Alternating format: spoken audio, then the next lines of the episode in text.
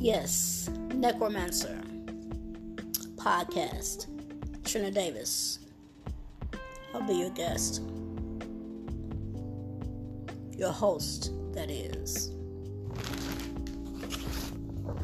So let's get started. I have, uh, I'm tuned up and I'm running. So I am in Genesis chapter 1, verse 1. Let's get this party started, sweetie. Like I said, the king is runner up. That means we have a lot of work to do. Not work, we have a lot of enjoyment. So let's get this party started.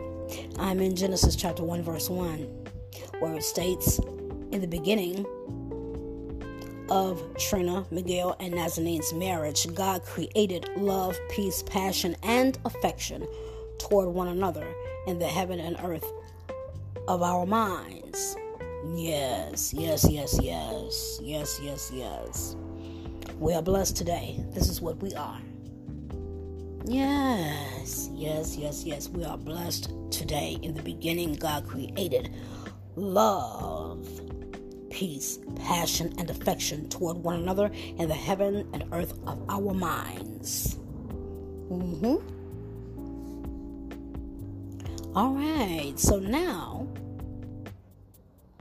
next, I am affirming the Lord bless Trina and Miguel and Nazanine and keep Miguel and Trina and Nazanine. The Lord make his face to shine upon Miguel, Trina, and Nazanine and be gracious unto Miguel, Nazanine, and Miss Trina. The Lord lift up his countenance upon Miguel, Trina, and Nazanine and give Miguel, Trina, and Nazanine peace.